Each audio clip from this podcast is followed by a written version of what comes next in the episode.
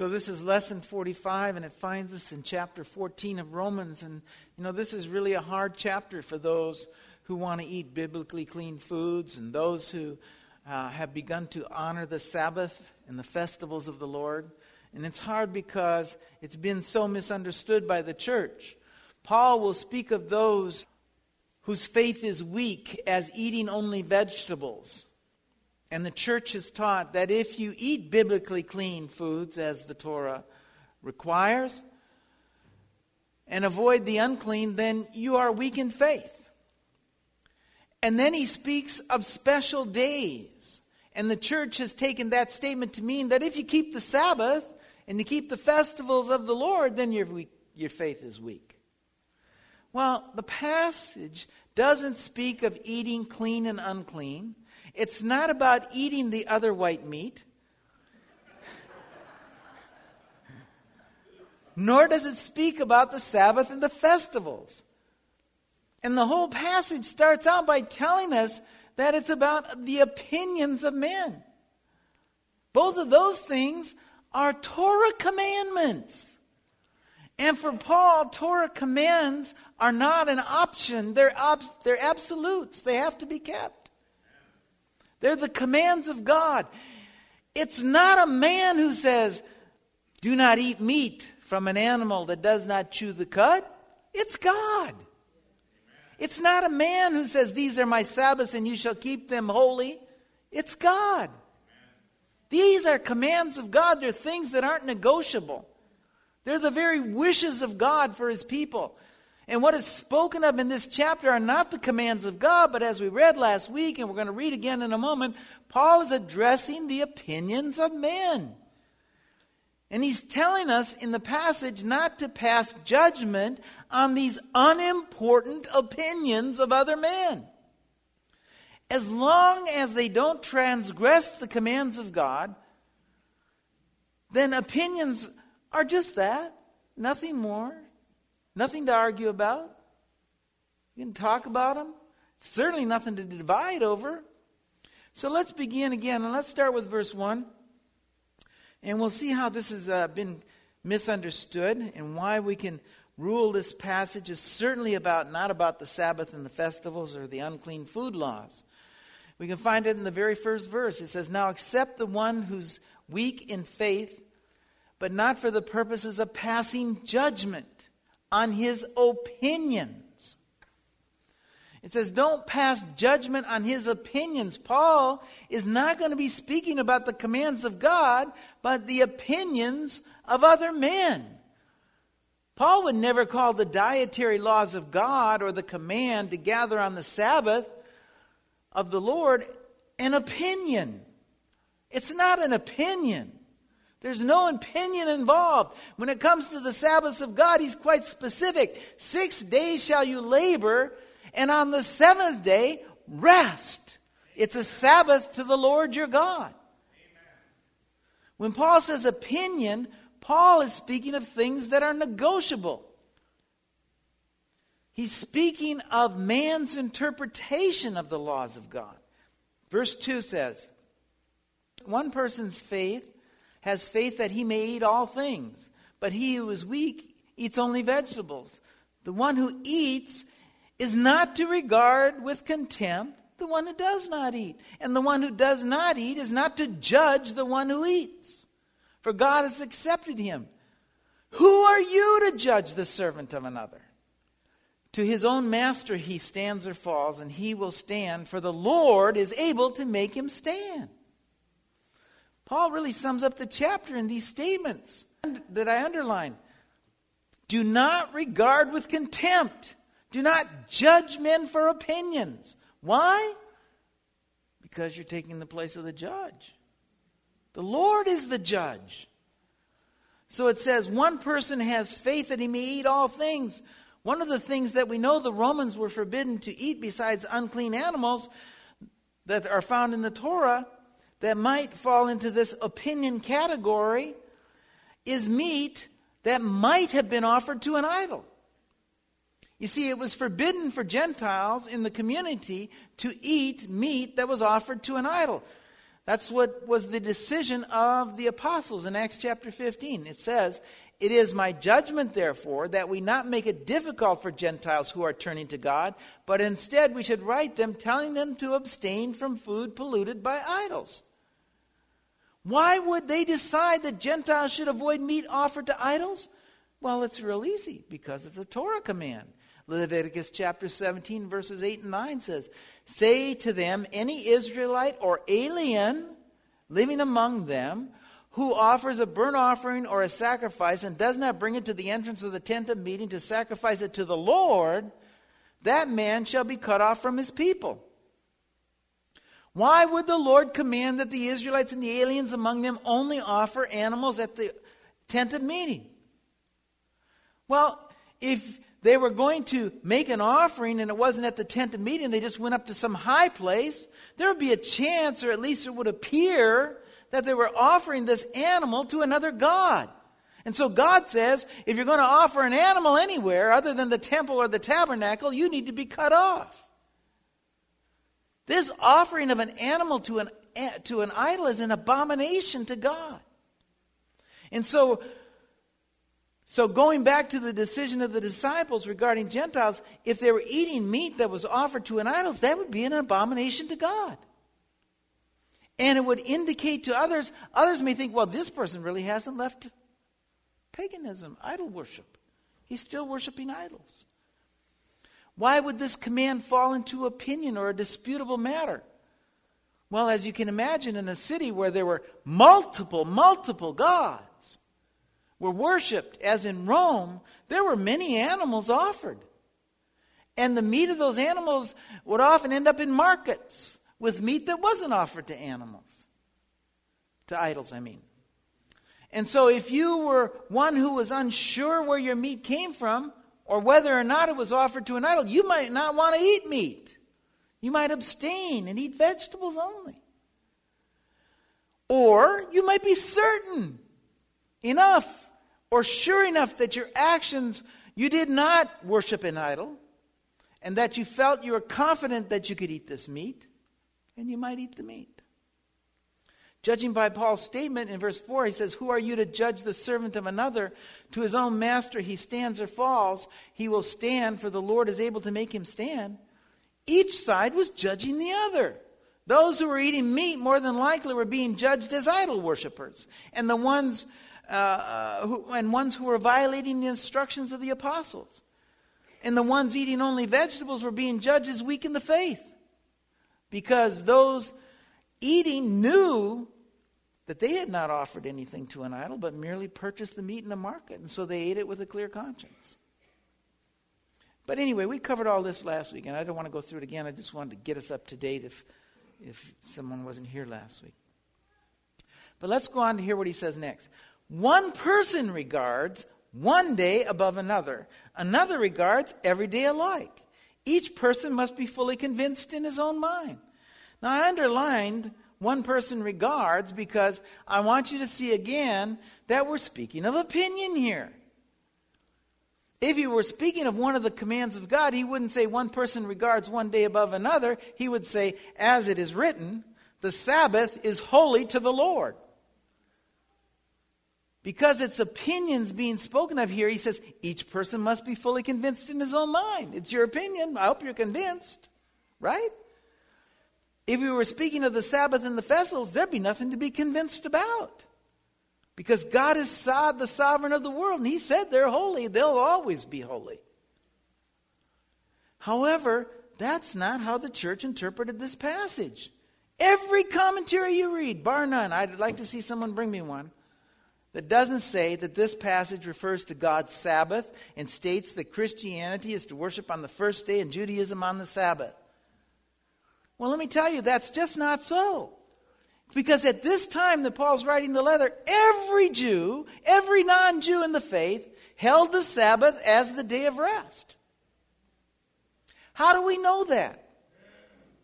Well, first, Scriptures never refer to anyone worshiping on the first day of the week as in Sunday morning, but record people going to the synagogue all throughout Scripture.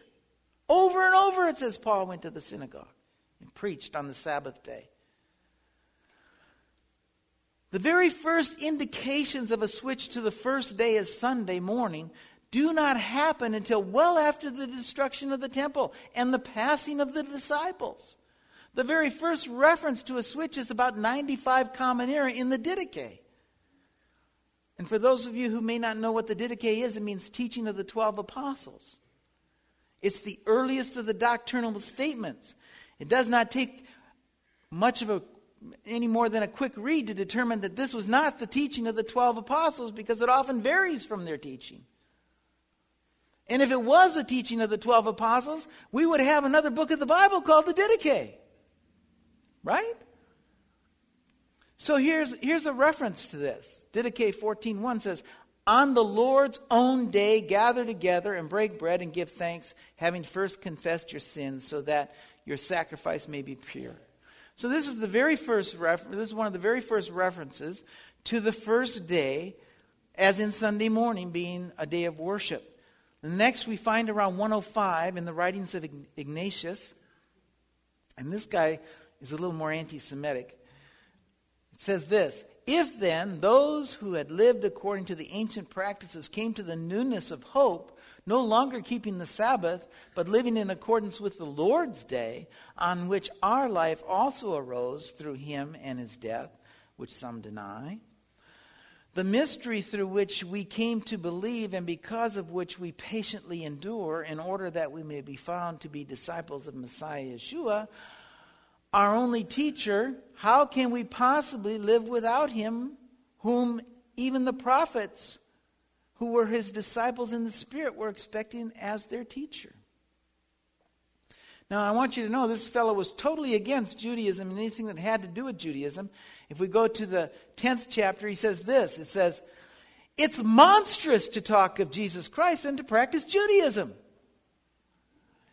And if we go to another letter that he wrote to the Philadelphians, he says, "If anyone interpret Judaism to you, do not listen to him. For it's better to hear Christianity from the circumcised than Judaism from the uncircumcised." These are the earliest works that state anything about anybody keeping the first day of the week, as in Sunday morning, and not keeping the Sabbath. The Epistle of Barnabas would be another. So what we see here is what I pointed out before, is with the destruction of the temple and the death of the apostles came about a major shift in the faith. We don't really understand how important that temple was and the original apostles' teachings were in keeping our faith on track. The temple of God held importance for obvious reasons. I mean, it's the temple of God. And the apostles had studied under Yeshua. They had a firm grasp of the true meaning of Scriptures. And we can look at what the destruction of the temple did to the Jewish people. You see, while the temple stood, there were multiple sects of Judaism. With its destruction, the Sadducees and the Essenes disappear from history. The seed of Judaism moves away from Jerusalem. So do the followers of Yeshua. Rome becomes more and more the seat of the followers of Messiah, and Babylon becomes the seat of Judaism. And so the point is that Paul does not have the Sabbath and the festivals in mind here. So what is he speaking of? Well, we get a clue in the very next verse. In fact, we get the answer. He says, "He who observes the day observes it for the Lord, and he who eats does so for the Lord, for he gives thanks to God. And he who does not eat for the Lord, he does not eat and gives thanks to God." You see, these days have nothing to do have to do with eating and drinking. And so what are we talking about? Fast days. Some are observing fast days and others are not. And it says, "He who observes the day observes it to the Lord, and he who eats does so for the Lord." In other words, he who fasts does so to the Lord, and he who eats does so to the Lord. Fasting is a personal conviction. The only fast that's commanded in the Bible is Yom Kippur. On that day, we're commanded to fast. Any other fast is a matter of opinion and preference. And fasting may have some spiritual benefit for the faster. It may look very pious. But the fact remains that except for Yom Kippur, it's a matter of personal preference. You're not commanded to fast anywhere else in the Bible.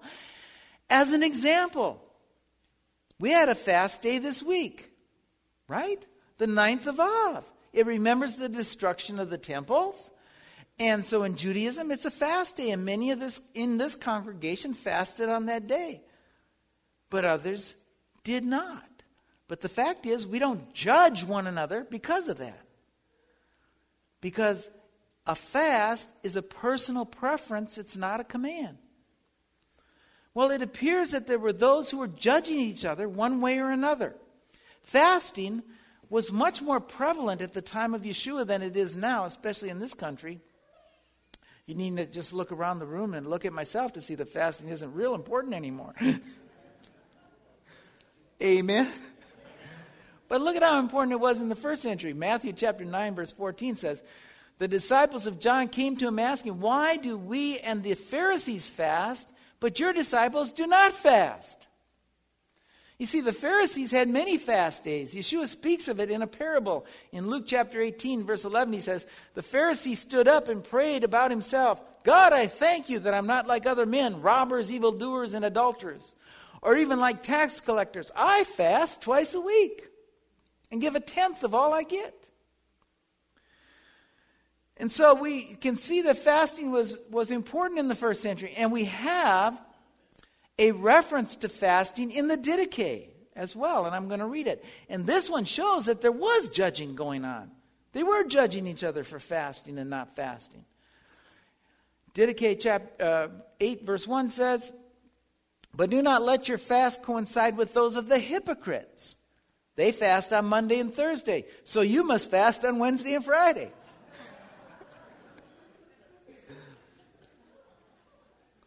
Undoubtedly, when it says hypocrites, it refers to those who are adhering to Torah and Jewish customs, the customs of the Jewish people. The point being that fasting, and when you fasted, was a debatable issue for those early followers of Yeshua. So this does not speak of the Sabbath, because the Sabbath is not a matter of personal preference or opinion. It's a command written in stone. It's not up for debate. Paul is speaking of matters that are debatable. Next, Paul will get to the heart of the matter. And this is one, and that is that we are one in Messiah. We are brothers in Messiah. We are not islands to ourselves, but God put us here to live in community together. And so he continues this way. "For not one of us lives for himself, and not one dies for himself. But if we live, we live for the Lord, and if we die, we die for the Lord. Therefore, whether we live or whether we die, we are the Lord's. And to this end, Messiah died and lived again, that he might be Lord of both the living and the dead." You see, the key to Romans 14 is in the words that I highlighted. We live for the Lord because we are the Lord's, or at least we should live for the Lord because we are the Lord's. And the Romans are squabbling over things that are personal preference, that are opinions, and they're not living for the Lord. The Lord gives us instructions to live by, and men gave us opinions to live by. We should be firm on the instructions and not so much on the opinions, right? And we used an example of the temple and the fast for its destruction. So I'm going to continue with that example. Yeshua speaks of the destruction of the temple. He says this. "He was leaving the temple, and one of his disciples said to him, 'Look, teacher, what massive stones, what magnificent buildings. Do you see all these great buildings?' And Yeshua replied, 'Not one stone here will be left on another. Every one will be thrown down.'" You know, for some, this is a terrible event. And so they fast for its loss. For another, it may not have any importance at all. They may look at the temple as already have been destroyed at the time of its destruction. And by that I mean they might look at the Spirit of God not being in the temple.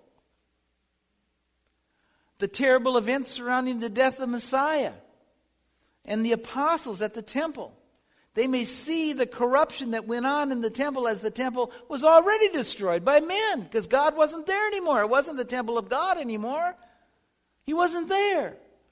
So fasting for the mere destruction of some buildings wouldn't be something that they would even think of.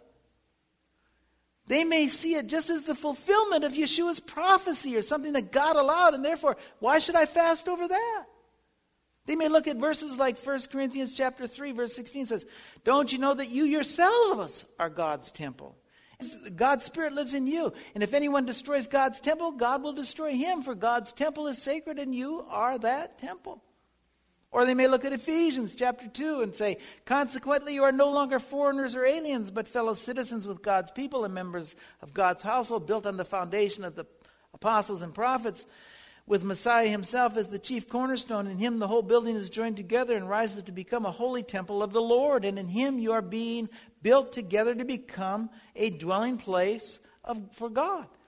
They may combine these verses and think, hey, it was all in the plan of God. Why should I fast over what God is doing? And I want you to know I don't take that opinion, but really, either way, it's just an opinion.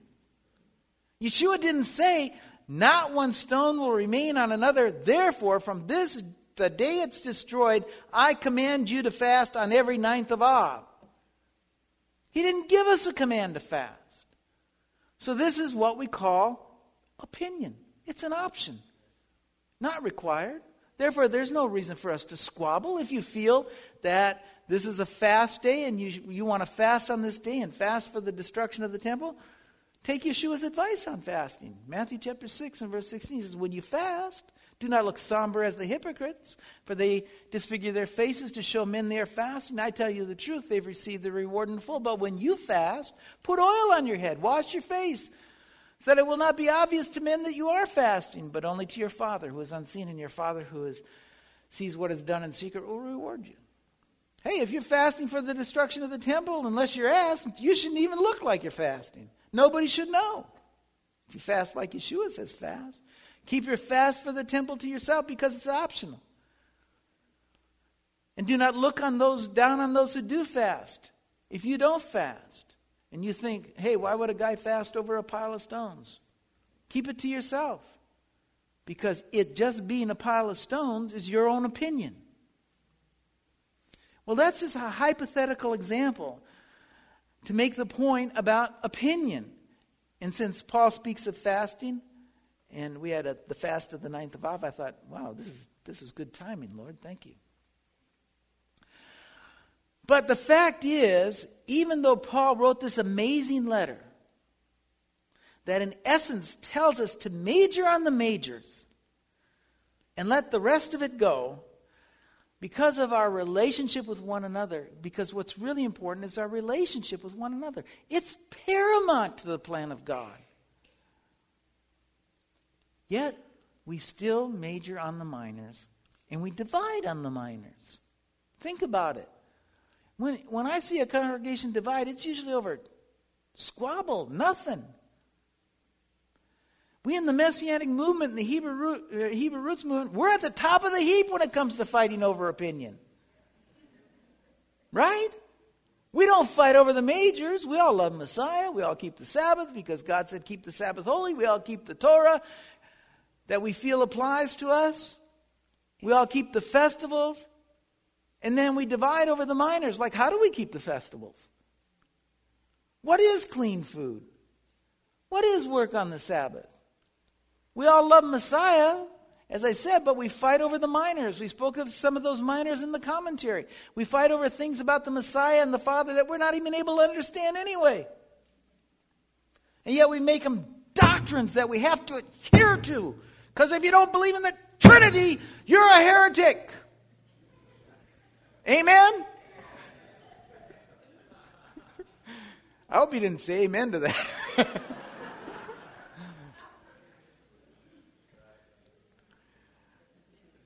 We all keep the Sabbath because it's written in stone. But then we fight over what we can do and what we can't do on the Sabbath. When the Sabbath begins, does it begin at 6 p.m. sundown or sundown? 6 p.m. or sundown? We all keep the festivals of God because God says, these are my Sabbaths. But then we fight over the particulars. Do we keep them by the Jewish calendar or do we follow the new moon? We fight over and divide over things like, when is Shavuot? Is it the 6th of Sivan or is it on the first day of the week? Well, let me tell you, the Lord is more upset over the fighting and the bickering than the day we keep. Why not keep both days and make everyone happy? God will bless us for the extra day of gathering together. Guaranteed. We fight over and divide over things like one law. This is the latest thing. One law, divine invitation. Over the Torah is valid for the Jews but not for the Gentiles. Instead of rejoicing over our salvation and over the fact that we're one new man in the Messiah, we can now live a life for God in Messiah. You see, I want to read the key again. Verses 7 and 9, through 9. It says, for not one of us lives for himself, and not one dies for himself.